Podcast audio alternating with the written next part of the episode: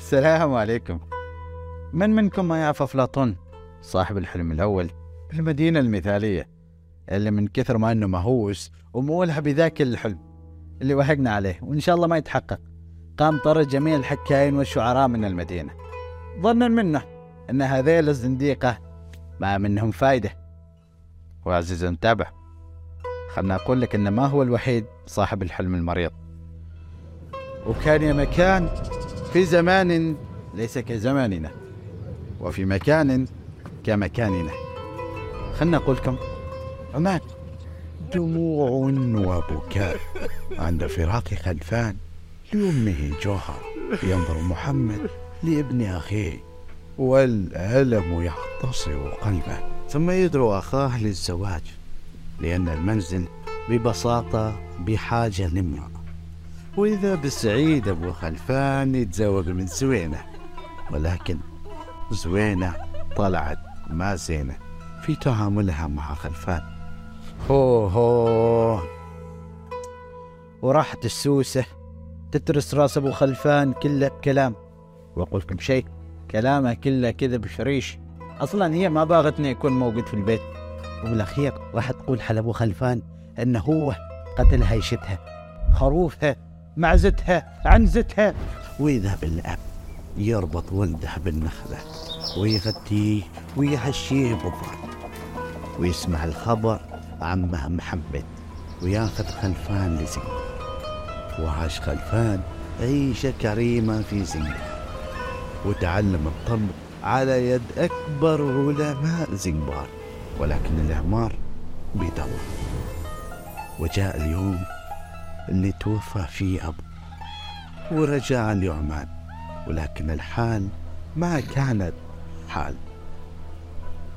العسكر صادروا كل كتب خلفان، ولكن خلفان ذكي قدر يهرب الراديو.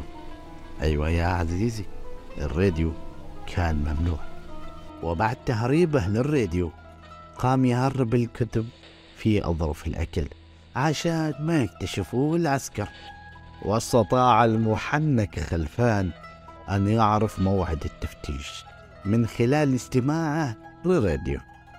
طبعا اللي ما يعرف كان في جولات تفتيش دورية من العسكر، ووقتها خلفان يصير هبة ريح، يحفر حفر ويدم الكتب ويضم الراديو في قونية الهيش. ما بنكمل القصة، بس خوف أفلاطون من القصة مثل خوف بنزيمة من خلفان، مثل خوفكم أنتو على أولادكم من الألعاب والروايات الرخيصة اللي تخليهم كسولين وعدوانيين. بس أفلاطون غلطان، هو والبقية.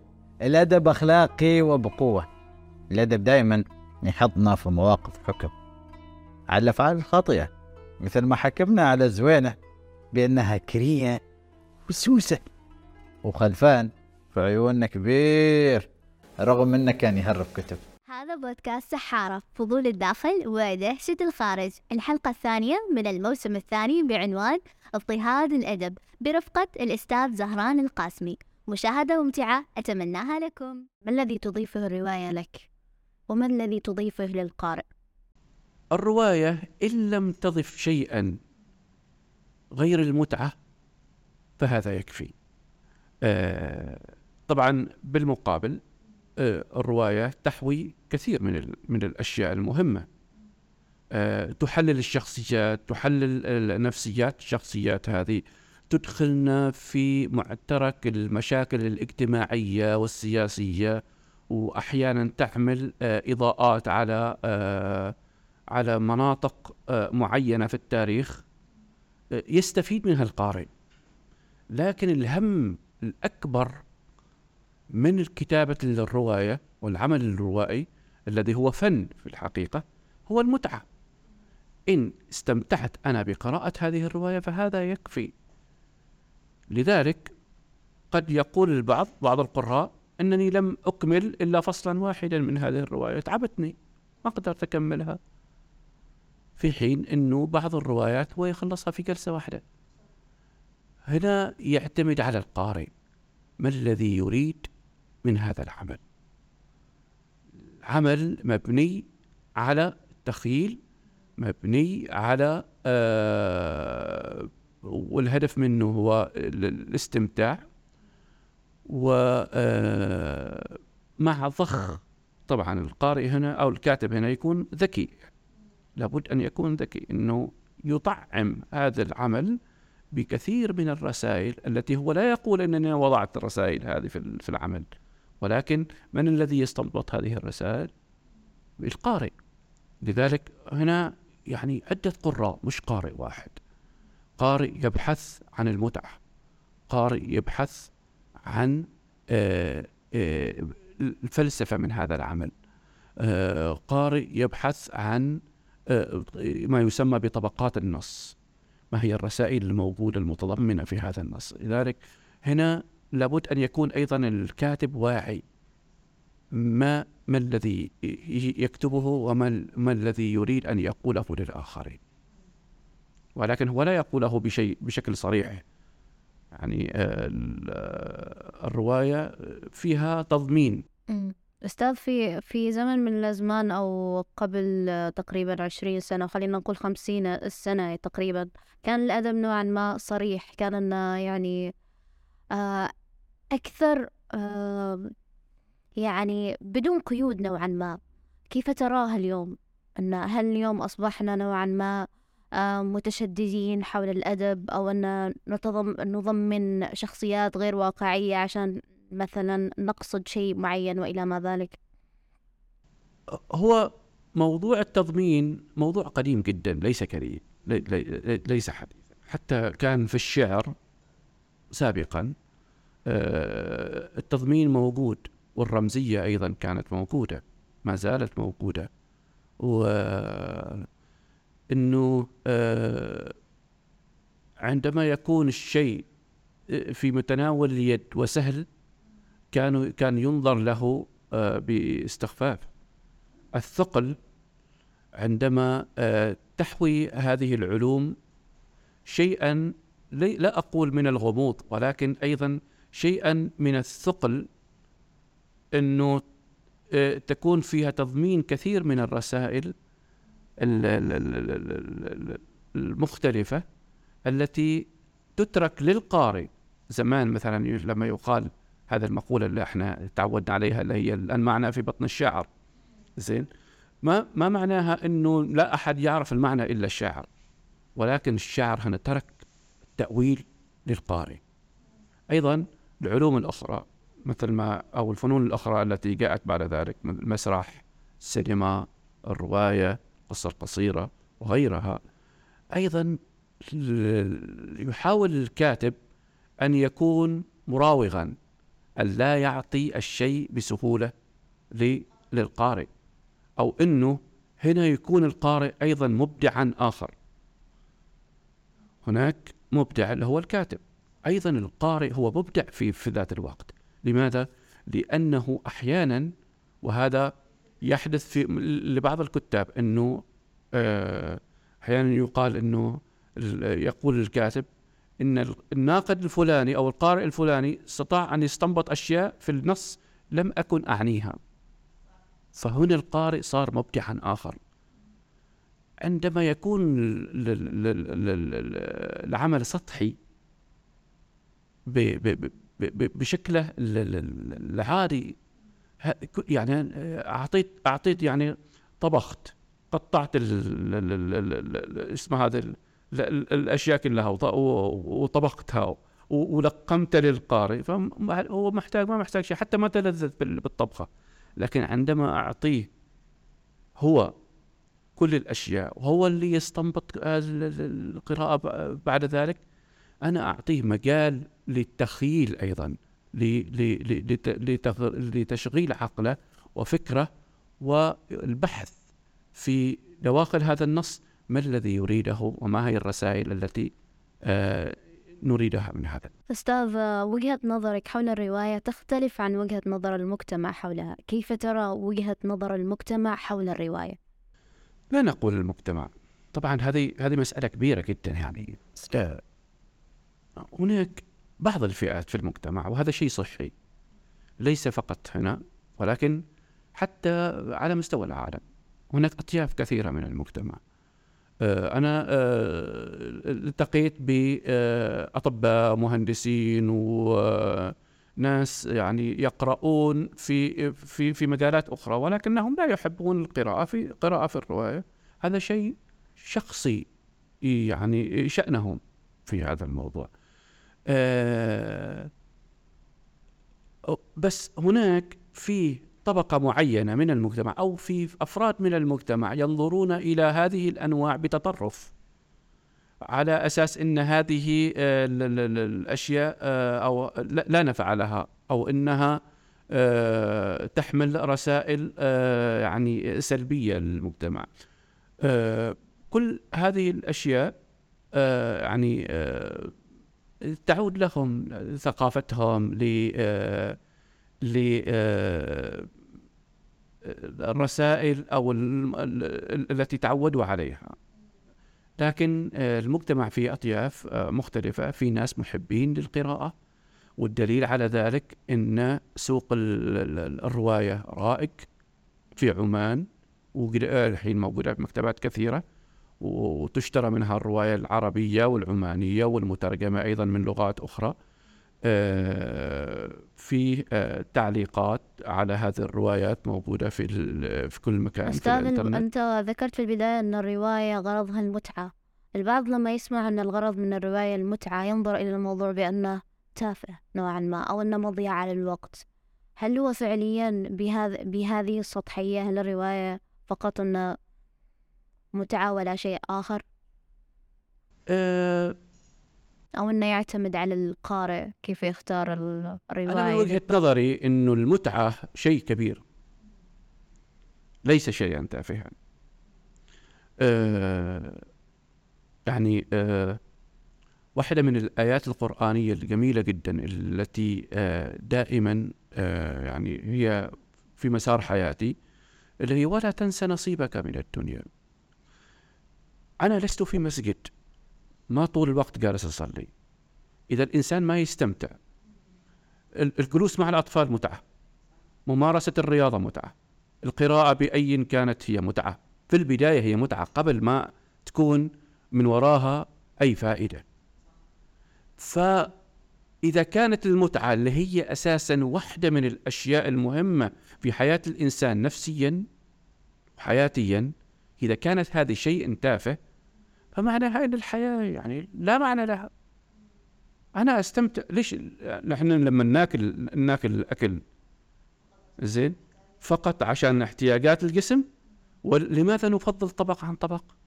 لهذا لذيذ، أنا عجبني، المتعة اللي فيه. أيضا أيضا ترى الحياة كذا، هي محتاجة هذا الاستمتاع، محتاجة هذا هذا التنوع. الإنسان ليس ليس ما ليس مادة، ليس آلة ميكانيكية، لا، إنسان جسد وروح ومشاعر وأحاسيس. كل هذه الأشياء هي اللي اللي, اللي تصنع الإنسان. فليش أنا مثلا أروح المست... السينما؟ في ناس طلعوا نادوا إن السينما حرام، أنا أروح بضيع مثلا أربعة ريالات أو خمسة ريالات في تذكرة سينما وأجلس أمام هذا الفيلم، لماذا؟ المتعة طبعا هي أهم شيء لمتعة الإنسان. أستاذ، هناك خوف نوعا ما ضد الرواية، ما هو سببه من وجهة نظرك؟ أول شيء أعتقد في مثل عربي أو حكمة تقول إنه الإنسان عدو ما يجهل.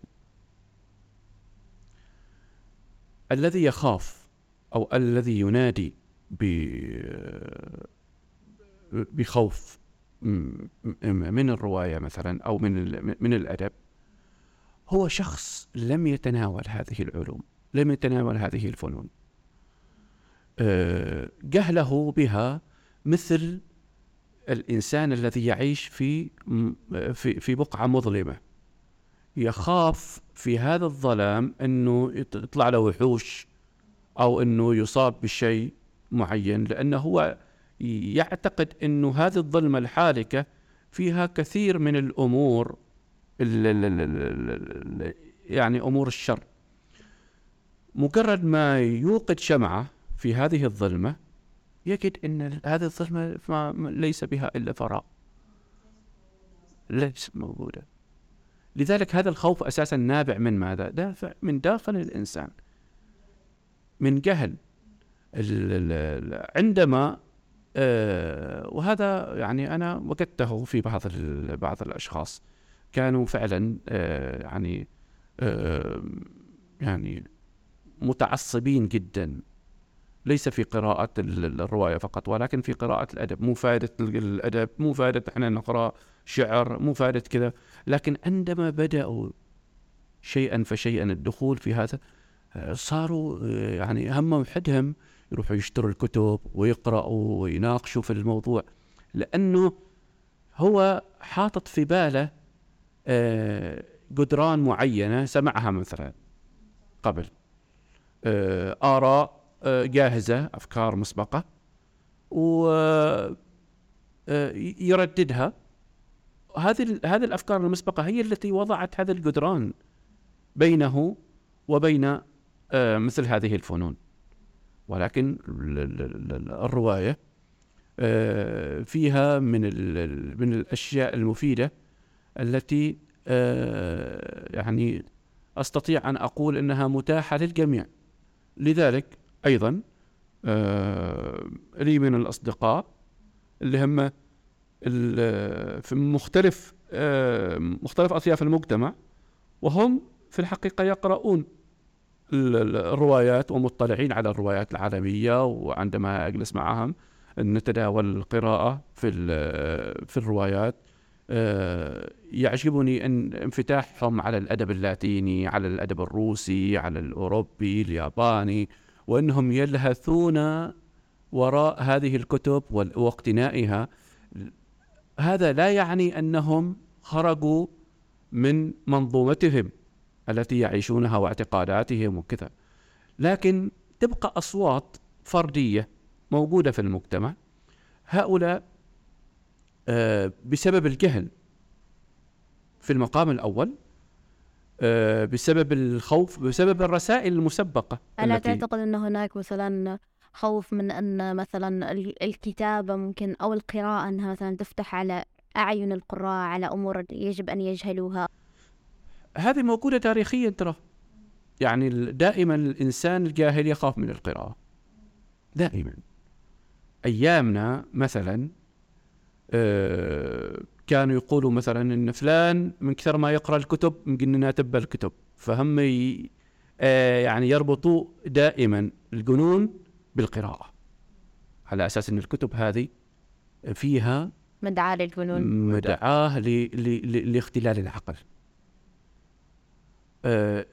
دائما الإنسان الطبيعي يعني الإنسان في بعض البشر يحبون فكرة الاسترخاء أو الاستقرار في في في المنطقة التي يعيشون فيها، لا نعم دائرة الراحة، لا يريدون أن يخرجوا.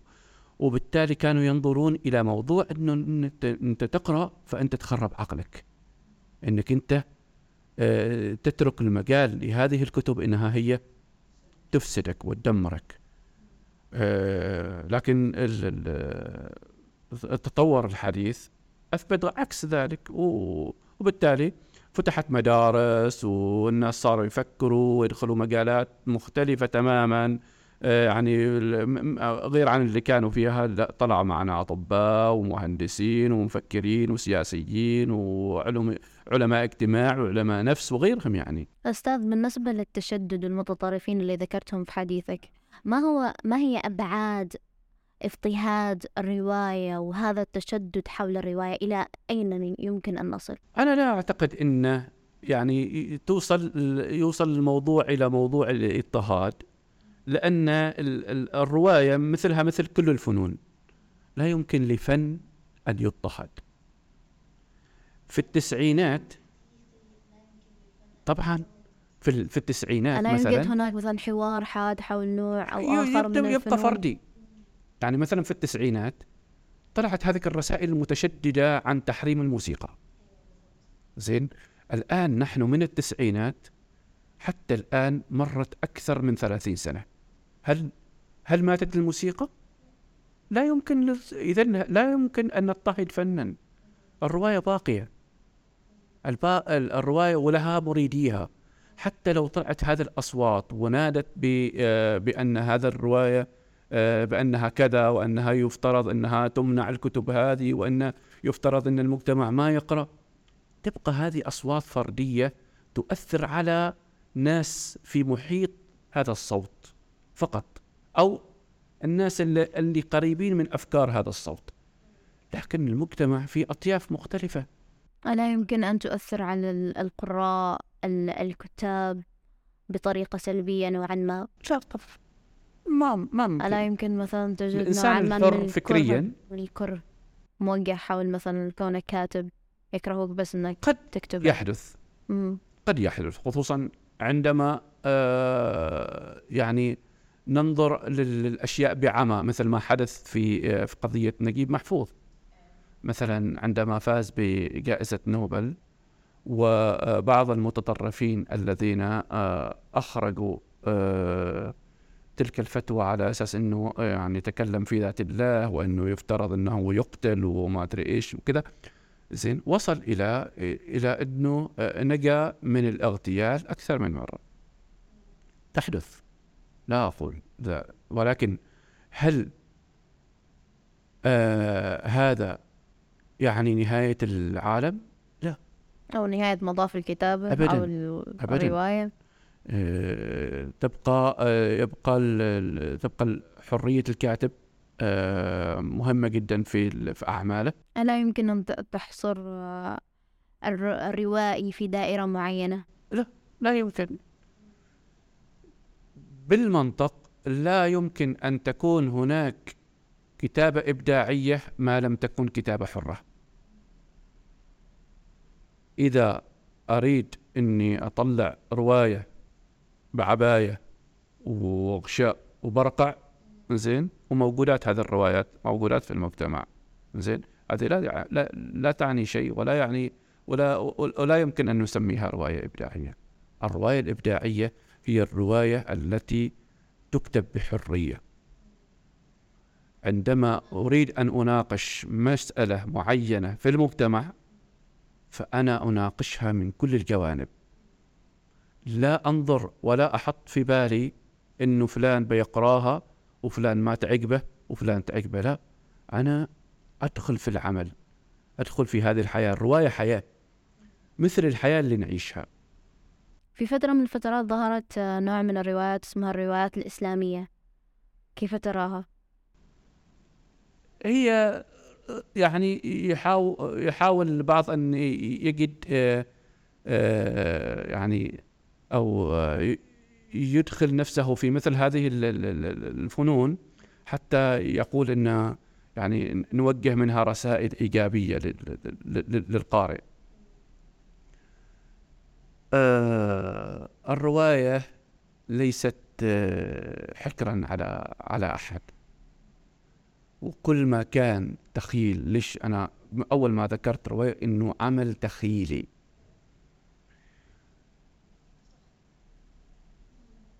آه لذلك عندما آه نجي نصنف الروايات، في روايات بوليسية، روايات رعب، روايات جنس، آه روايات سياسة، روايات تاريخ، روايات إنسانية، روايات نفسية، في مجالات كثيرة من الرواية. هذه قد نعتبرها واحدة من المجالات التي كتبت فيها الرواية. الرواية لا يمكن تصنيفها.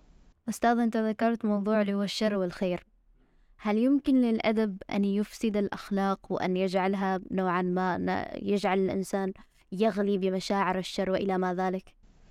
أولا لابد أن نعود إلى موضوع الأدب، ما يعني، ماذا تعني كلمة أدب؟ قبل الإسلام كان عندما يضيف شخص، إنسان يضيف ضيفه ويعمل له وليمة، يسم يقال أقام مأدبة، أي أنه ضيفه ب ضيفه مش مأدب. مأدبة معناه أنه عمل له وليمة، وليمة أكل. لما بدأ الإسلام الرسول صلى الله عليه وسلم قال أدبني ربي فأحسن تأديبي. إذا انتقلت من المأدبة اللي هي المضافة للضيف إلى الأخلاق، فصار الأدب هو الأخلاق. بعد ذلك في العصر العباسي صار المؤدب هو المعلم، يسمى المعلم، الذي يعلم الآخرين يسمى المؤدب. بعد كذا في العصر الحديث صار الأدب هو علم، علم له تخصصاته في الجامعات. هل يمكن لهذا التخصص أن يفسد الأخلاق؟ إذا كان هذا التدرج يعطي يعطي رسالة أنه الأدب هو سمو في الأخلاق من الأساس. منذ العصر الجاهلي حتى موضوع الإكرام، إكرام ضيفه أقام له مأدبة، هو سمو في الأخلاق.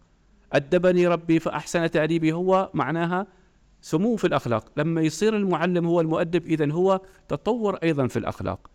الآن على العكس، الأدب يفتح المجال للنفس البشرية أنها ترتقي في الأخلاق، ترى العالم بصورة مختلفة تماما عن عن الصورة السائدة. فكيف فكيف للأدب أن يفسد الأخلاق؟ أستاذ، ما علاقة الأدب بالسياسة؟ الأدب يتناول جميع الجوانب الحياتية، كل شيء في حياتنا ممكن يتناول الأدب. هل يمكن أن نفصل السياسة عن الأدب؟ منها, منها السياسة لا يمكن، لأنه السياسة أيضا كل شيء ترى نحن نسويه نابع من السياسة. السياسة مثل الهواء اللي نستنشقه، يعني آه علاقتنا مع أهلنا هذه سياسة، علاقتنا مع المجتمع هذه سياسة، علاقتنا مع القوانين الحكومية هذه سياسة. فما ممكن أن نفصل الأدب عن السياسة، لأن السياسة أساسا هي, هي, هي كل الأشياء المحيطة فينا وتعاملنا مع الآخرين نابعة من السياسة. فهناك أيضا اللي هي السياسة الدولية، طلعت فيها كثير من الروايات الرائعة وفي تاريخ السياسة أو في حدث سياسي معين أيضا تضمنت هذه الروايات وتضمن الأدب.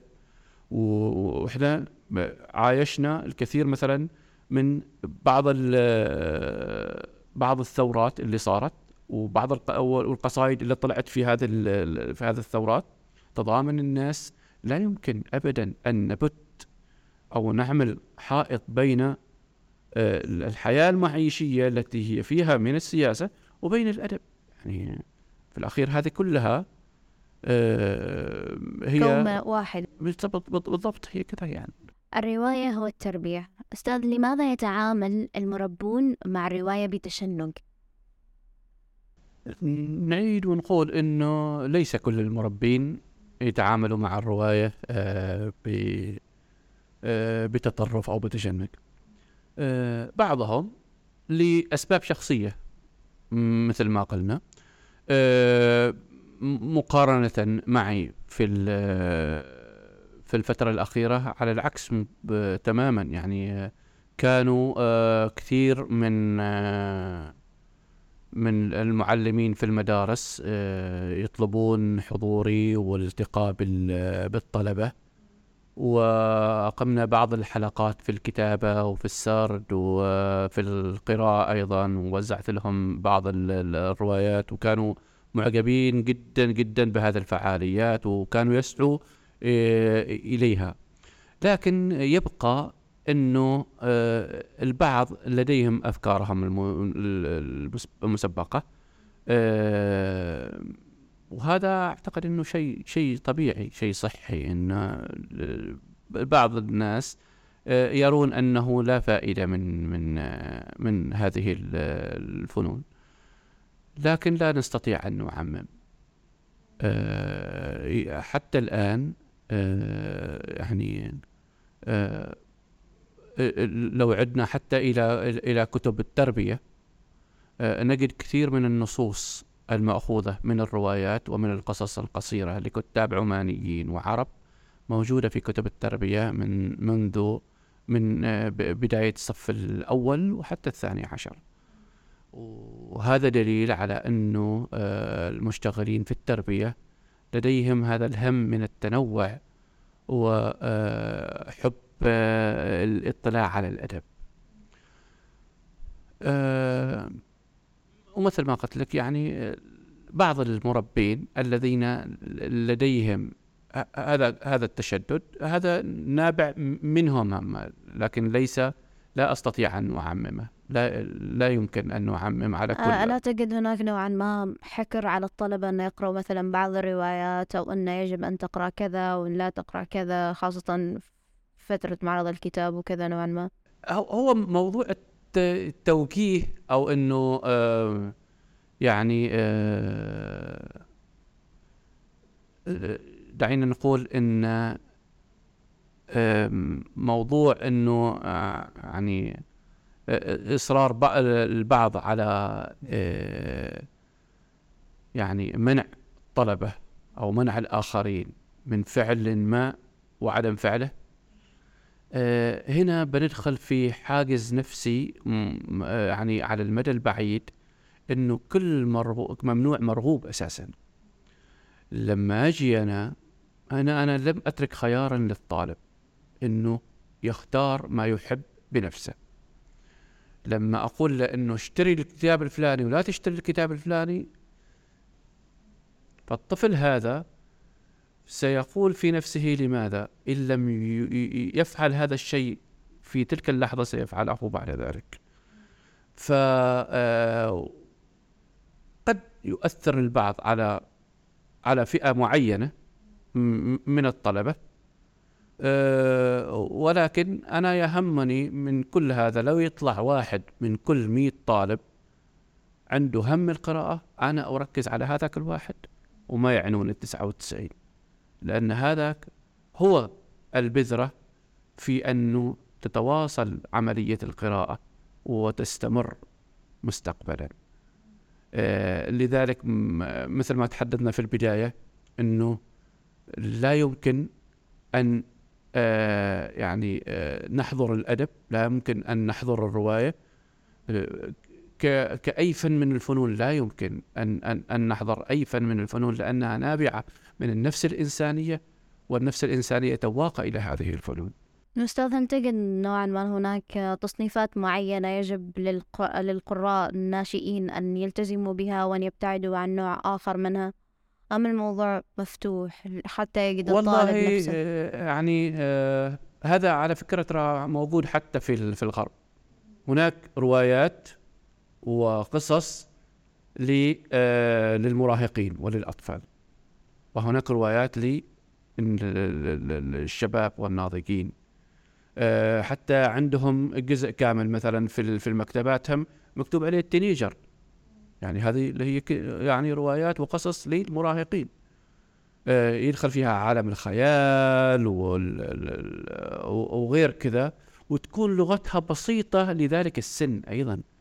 يعني لا يمكن أن أعطي آه طفل في العاشرة من عمره أعطي رواية لغتها عميقة وتناقش مسألة مثلا نفسية أو سياسية بعيدة عن عن فكرة وعقله في ذيك الفترة يعني من العمر، يعني ما ما تعني في شيء.